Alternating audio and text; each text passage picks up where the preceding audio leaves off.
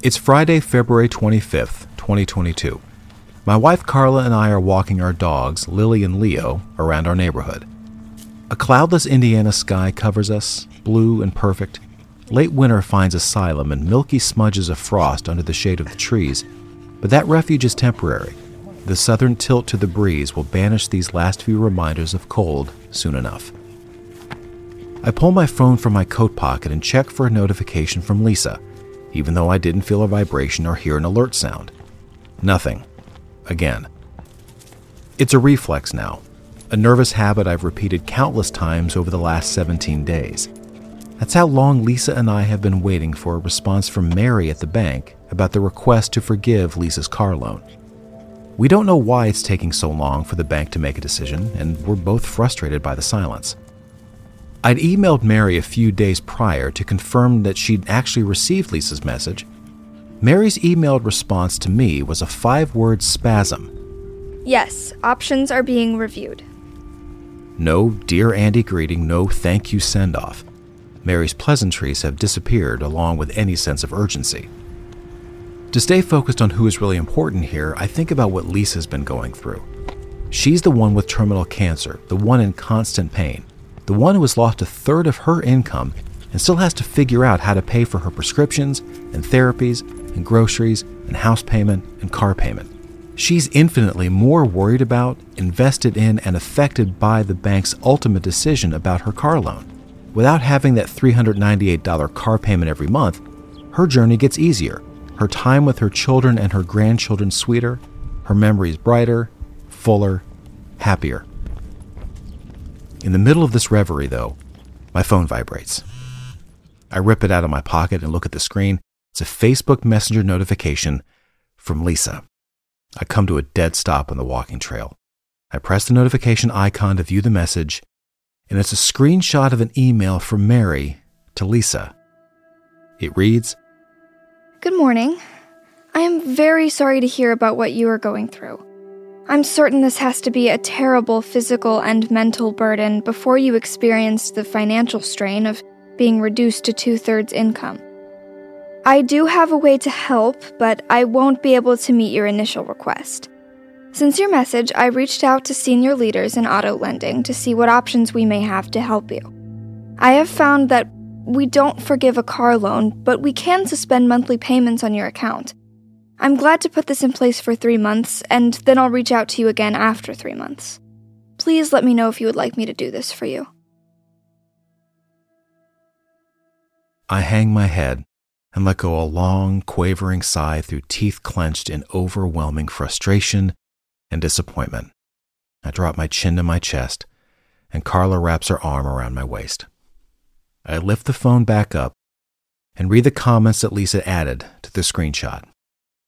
She says, "America is so full of greed. I'm not surprised at all by the bank's response.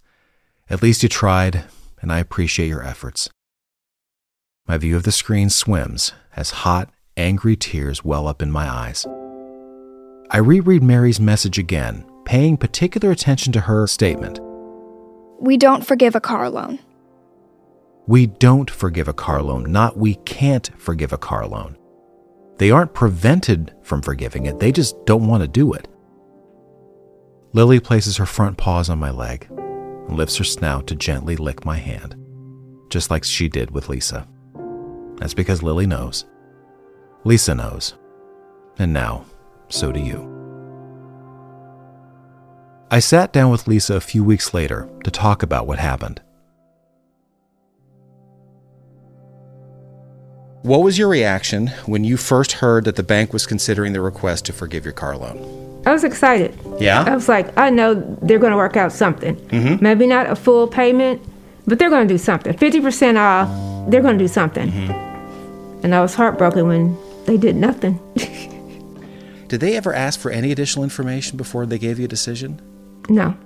No, I even offered hospice contact, doctor's information to send more medical records. They didn't request anything back. Was that surprising to you? Were you frustrated by that? Or was it just kind of like, that's just par for the course. I don't expect them to do any follow-up. In reality, I was hoping, but then again, you know, this is America. We're willing to help other countries, and stuff, but we don't help our own people. You know, it's just like we always give to people who already have, and the needy people are truly left out. So I was like, if this goes through, it's going to be a miracle. I had my hopes up, but then I didn't have my hopes up. So when they told you, you know, they're going to pause the payments for 3 months, what did you think about that? They had already offered that. When I very first went out on disability, I contacted them, and I'm like, hey, going through cancer, my checks have been reduced, what can you do? And they offered that same 3 months, and I'm like, that's not helpful, because then 3 months I go back to work, and then I still have all the back payments to do on things, so 3 months is nothing. Right.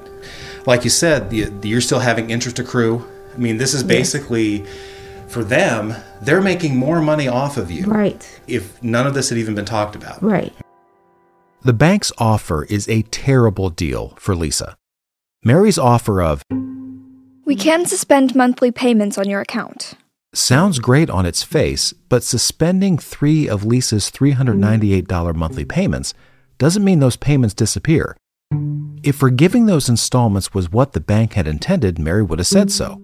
But since Mary only mentioned a suspension, those payments are going to be added to the end of Lisa's loan, which makes this a great deal for the bank. $4.73 in interest will accrue every day. If Lisa agrees to suspend payments for 90 days, another $430 in accrued interest will be added to the balance of Lisa's car loan, an extra payment, and then some. If Lisa takes the bank's offer, she'll be paying them more than if she'd never asked them to forgive the loan in the first place. Of course the bank is glad to put this in place and get a little extra out of Lisa, 3 months at a time. If Lisa doesn't, she gets no relief. In the end, Lisa declines the bank's offer because it's like the Samaritan tossing a blanket toward the naked, half-dead traveler and then walking away, leaving the traveler by the side of the road to fend for herself, but promising to come back with another blanket in 3 months, along with a bill for both blankets. There's another aspect of this situation that we need to address. This wasn't a question I was prepared to ask initially when we first started this, but I think I need to ask it now. This particular institution has been sued repeatedly for and has paid fines for racially discriminatory behavior. Do you think the fact that you're African American had anything to do with their decision? I'm not sure. I would hope not. But I will tell you this, when I found out that my car loan was going to be this particular branch, I was very concerned and very nervous. Okay. Why so? Because of the background that they have. And like I said, when this particular institution picked my loan, and I went out there and started reading, because I had heard that they had a bad rap on other things as well. And like I said, I became very nervous, very nervous. Although the bank chose not to forgive Lisa's car loan, this effort hasn't been for nothing. There is hope to be found in the following epilogues. 3 days after the decision of the bank's consumer lending division, in an effort to appeal it, I emailed the bank's philanthropic division. I tell them about Lisa's situation and the decision of the consumer lending area to refuse to forgive Lisa's loan. I ask this philanthropic division, which provides grants and other assistance to build a more inclusive, sustainable future for all, to do exactly that for Lisa, to use the smallest portion of their reserves to pay off Lisa's loan. Nothing in this corner of the bank's website, though, indicates that these grants are for helping an individual, but it's worth a try. I get not one but 2 voicemails over consecutive days from an employee named Gorin, who assures me that their institution is looking into my request, and they just wanted to inform you, Mr. Janning, we have received your email, and we are currently reviewing your concerns. Once we have the resolution on the case, we will definitely reach out with an update. Please note, we strive to provide the resolution within 10 business days. However, sometimes it might go over that time period as well. Thank you so much. Gorin's qualifier is prophetic. He provided his direct phone number, and I called him numerous times on it. Each call went to his voicemail, and I left one. I'm still waiting for a return call from him, or an email response from any of his teammates in the division of Lisa's bank, dedicated to philanthropy, inclusion, financial health, and sustainable futures for all. But this isn't the dead end that it seems. I met with the CEO of a large credit union to ask him to consider forgiving the debt his credit union holds for members with terminal cancer. During that meeting, I reminded him that I'm not asking him to pay off all the debt that a terminal cancer patient owes to every lender, but rather to forgive the debt that the patient has at just that institution. This CEO was intrigued by the notion and even said that his credit union does occasionally forgive debt, and he would bring up the idea to his executive team. A few days later, the CEO emailed me that the exec team feels that what we have in place with our financial counseling and loss mitigation teams is working, but he would notify me if they did have a story to share about assisting a terminal cancer patient. Although it's been nearly 2 months since that message, and he hasn't shared any stories with me yet, the fact that his credit union has previously forgiven debt means that they may do it again. Friends and colleagues have suggested that, rather than being a personal advocacy project, End Terminal Debt should be instead run as a national nonprofit charity that finds terminal cancer patients, then raises funds to pay off their credit cards, car loans, personal loans, and mortgages directly, which is actually how this whole project was first envisioned back in August of 2021. A national nonprofit charity seemed like the best structure and strategy at the time, but the numbers don't support that model, though. I've estimated that there are a little over 4 million terminal cancer patients in America. To help even 40,000 of them, just 1%, pay off just $1,000 of debt, which is the cost of maybe a few weeks of chemotherapy drugs at best, that national nonprofit version of End Terminal Debt would have to raise over $40 million a year, a massive fundraising and logistical challenge, especially for a completely new nonprofit that could only provide a fraction of the amount needed for only a fraction of the patients who need it. But there could be another way. Rather than creating one massive national nonprofit for terminal cancer patients across the country, a financial institution could instead create their own nonprofit that specifically pays off the debt for their customers and members with terminal cancer. It would be similar to the philanthropic division of Lisa's bank. Now, even though they failed miserably for Lisa, the concept is still worth considering. Such a hyper-local and hyper-focused nonprofit could also dramatically improve the communication between financial institutions and terminal and non-terminal cancer patients, up to 73% of whom are going to face catastrophic financial distress because of their diagnosis. Right now, the vast majority of cancer patients do not talk to their financial institution because they're terrified that the institution can't or won't help them when help is needed the most. Lisa's story is proof that that fear is very well founded. Much more research is needed into the viability of these financial institution-sponsored, hyper-local, hyper-focused nonprofits for terminal cancer patients. Much more investigation necessary into the legal, regulatory, and operational details to make them work. But I believe it can be done, though. The first institution to figure it out will quite literally save lives, and so will every other institution that follows their example. It's a worthy effort, because terminal cancer patients struggle every day, while lenders bury them in late notices, throw them out of their homes, repossess their cars, freeze their accounts, or ignore them for weeks at a time before deciding that forgiving a debt is something they just don't do. Financial institutions must summon the courage to step up and be the good Samaritan and bind up the wounds of the terminal cancer patients all around them. They've got much more than the 32 cents I referred to in the previous episode jangling around in their pocket.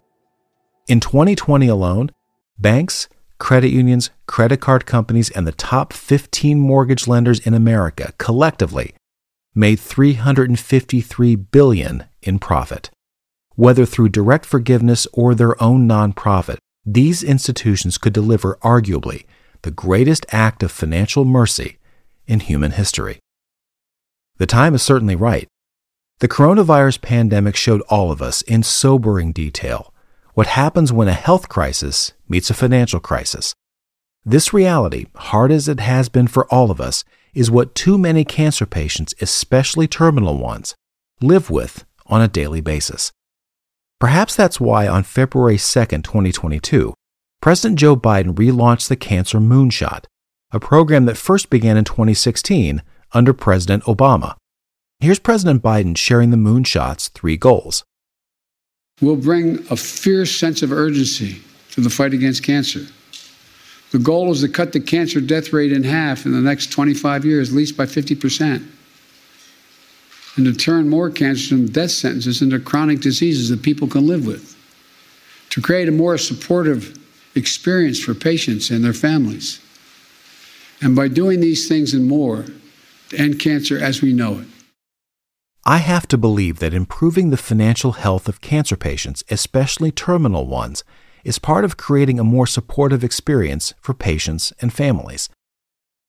But the Cancer Moonshot announcement never mentioned the role that financial institutions can and must play in helping the patient survive cancer's financial, physical, and emotional devastation. Banks, credit unions, credit card companies, and mortgage lenders are the missing piece.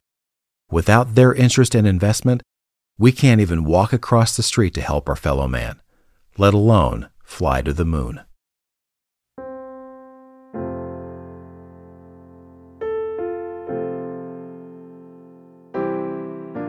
Lisa is still worried about running out of money. The bills don't stop. Neither do the financial headaches she endures every day, the painful decisions about what to pay, what to go without, and for how long. Her bank had the chance to ease her pain, but they didn't, and Lisa will continue to pay the price for their inflexibility. But she has the love and support of friends and family, though, who took Lisa out for her birthday recently to the finest steakhouse in the city, and they ate until they were sleepy. How'd they get there?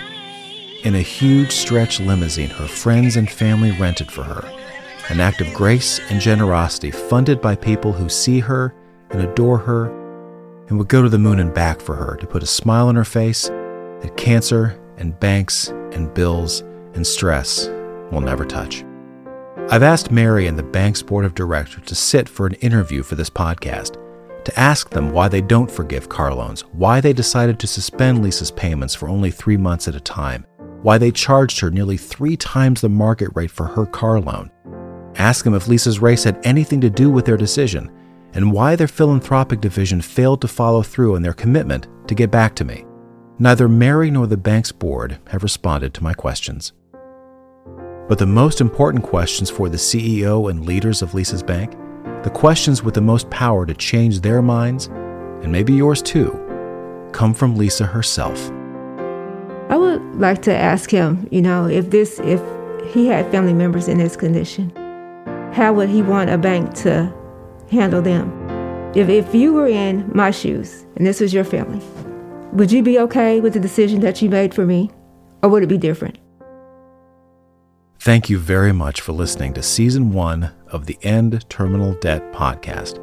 Please subscribe to and share the show on social media and leave a rating and review wherever you're listening now. Season 2 will be released later in 2022. To support this project, please visit EndTerminalDebt.com. The End Terminal Debt podcast is written by me, Andy Janning. Music by Epidemic Sound and Blue Dot Sessions. Produced and edited by Resonate Recordings. Graphic design by Ryan Hunley of Second Street Creative.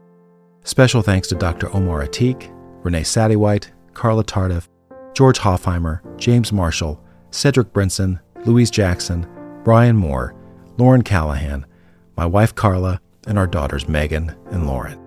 And most of all, from the bottom of my grateful heart, thank you to Lisa for sharing your journey with all of us.